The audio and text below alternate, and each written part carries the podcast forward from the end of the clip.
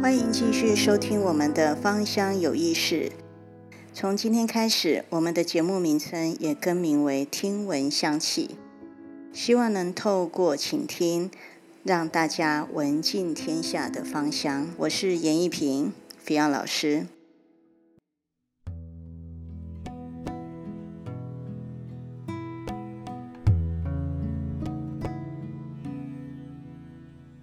大家都知道，在精油当中其实有一款最能够赶走阴霾的柑橘精油，它是来自于意大利的佛手柑。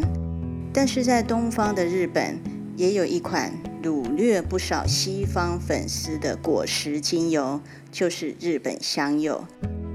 这个外皮微皱的小果实比柠檬足足要多了3倍的维生素 C，而且是一款广泛被运用在各式料理里面的重要食材，是日本芳疗界近代极为宠爱的柑橘宠儿。而它独有的花果的香气更备受国际知名调香师的青睐，知名度近几年以来更逐渐打响全球。又被称为和风香柚的日本柚子，也是我个人喜爱的果实精油之一。它原产中国，但是在奈良时代呢，是经过朝鲜半岛传入到日本的。那它是目前呢最流行的柚子茶重要的品种之一。我第一次接触柚子的经验很特别，是在南台湾的一间日本料理店。寿司店的老师傅刨了一些香柚的果皮在握寿司上，果皮的香气竟然很巧妙地转化了海鲜的甜度。那是第一次我觉得海鲜原来是有甜味的。日本香柚日文名字又称为 Yuzu， 是芸香科灌木或者是偏向小乔木的柑橘果树，它所结成的扁圆形果实。虽然它的名字当中有一个柚字，事实上果实的种皮更贴近于另外一种粗糙的橙的品种，据说是宜昌橙跟橘子的混配品种。在日本，10生种的香柚果树它有3大系列，分别分为木石系、山根系跟多田锦系，其中以多田锦系是属于3款品种当中的无籽种，但是比较广泛被栽种的是木石系，这一种比较耐寒，叶片性状和泰国青柠叶一样，都有芳香性的副叶。果实的整个直径呢，大约落在 5.5 到 7.5 厘米之间。不论外皮是金黄色或者是浅绿色的这种果实，香柚的果皮一定是要圆皱的，而且它的气味是要带有浓郁的果香和一些花的香气。整个口感上头呢，会呈现一种酸甜度很平衡的口感，所以它深受各界喜爱。而这一款全株带着香气的日本香柚，在日本的应用虽然已经有200年的历史，但它绝对没有想到在100年之后，它成功挽救了日本一个只有1000人左右人口数的小村落，甚至创造经济疏活的奇迹，还让日本香料走出了国际。这段的历史其实是来自于4国高知的马路村。在1950年末，这是一个日本林业的全盛时期，而这个村落的农民却没有跟进在当时日本所推进的所有林业的这一些改造，反而是以果树来取代林业。而那时他们所拣选出来的这个明星产品呢，就是这一款一生都有经济价值的香柚。组织起全村的这个信念的，其实就是马路村的农协，而且他还开创了另外一个创举，就是在很多有机的概念还没有开始正式被普及的时候，农协就亲自跳到第一线，参与所谓有机整体的辅导跟建构。对于一个只贩售农药跟肥料给农家的这个农协呢，怎么样做到的？原因很简单，它完全的从消费者的角度来思考这一切所有跟香柚有关的销售营运模式。同时他自己也观察到，平均每一颗柚子大概都有30到35颗的小种子，所以它也试图的要像这些小种子来做其他的加工运用，比如说把它运用在烹饪上面，或者是把它冷制成为柚子籽油。结果发现呢，这一些成品要不都是太苦，要不然就是完全不符合所有的经济成本，所以最后他就暂时先放弃。农协里面的灵魂人物，他是东谷先生，他还是一直认为在这整个柚子的背后一定有一些还没有挖掘到的秘密价值。在高知大学的农学部里面就证实了东谷先生的直觉是没有错的，因为柚子籽被冷压出来之后呢，它里面富含了许多它独有的不饱和脂肪酸，而且这些不饱和脂肪酸就跟我们芳疗界所运用的植物油是一样的，对皮肤呢有非常非常好的这一些舒缓的作用，而且也能够帮助肌肤在这个季节转换的时候能够去成功的阻止了组织胺的异常释放，等于是舒缓了过敏的问题。所以柚子籽植物油在瞬间呢就变成了全村的一个珍宝。在一次 NHK 的报道底下，柚子保养品呢更瞬间受到了全国的瞩目，而且呢在短短的时间创下了数千万日元的收入。这个是自昭和23年以来，从马路村的农协成立一直到昭和63年，柚子突破了日币1亿元的这一些营收。它这一路的创立过程，我们相信这是非常非常的辛苦的。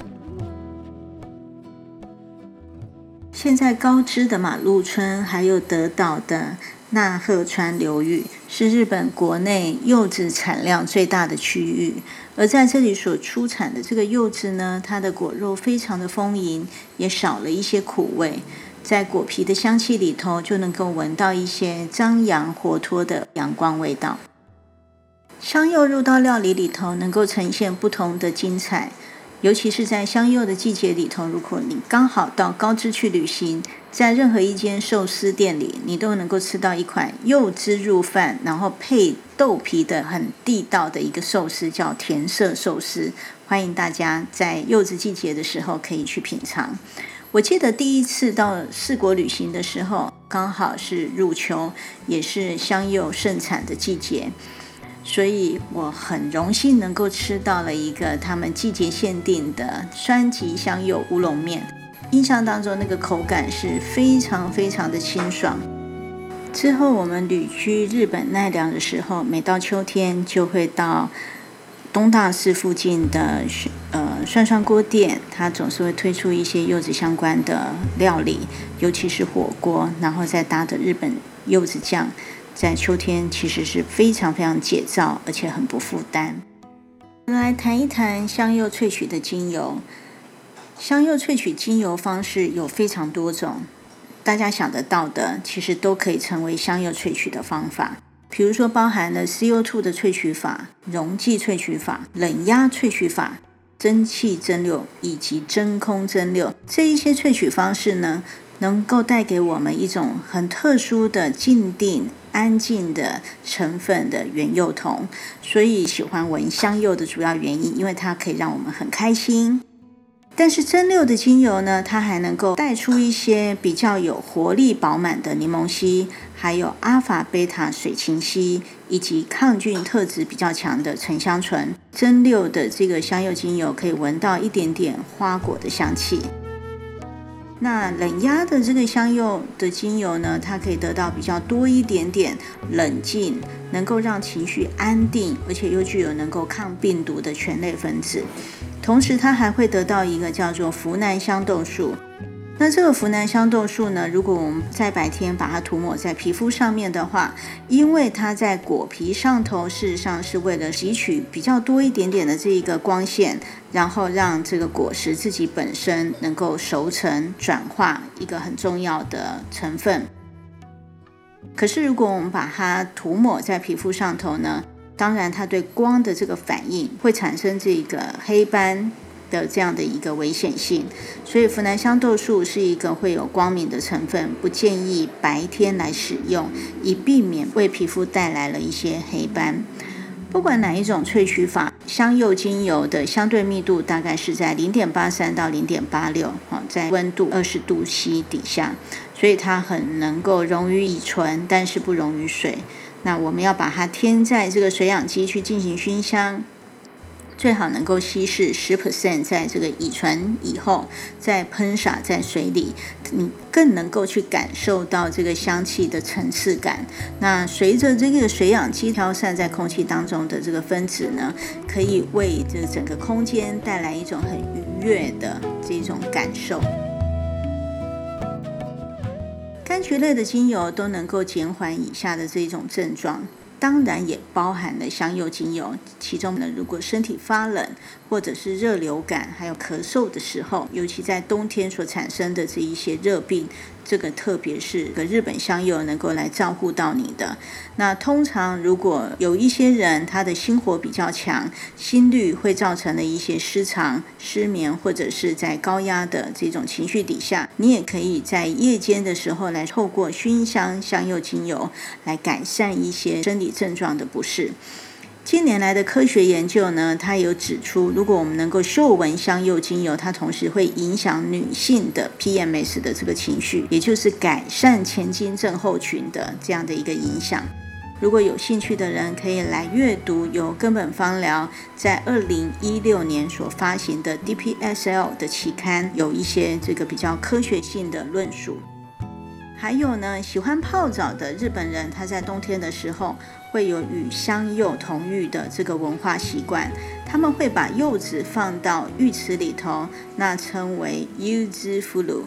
这个尤其是在大雪纷飞的季节里面，来一场柚子风旅的话，不但能够预防感冒，也能够去释放一些在冬季里头的忧郁，让心灵平静。所以柚子是特别能够减缓冬季忧郁症的非常好的精油，它也能够适用在我们连续假期过后，在近期的过年之后的连假，在收假之前，我们就可以来几滴香柚精油，踢走假期症候群吧。今天我们的香柚就介绍到这边，在接续的节目安排里头，我们将会邀请更多日本的精油萃取达人来到节目当中，和我们分享一些日本在地和精油的萃取很珍贵的相关经验，尤其是北海道的Poponomo。我们下一回见。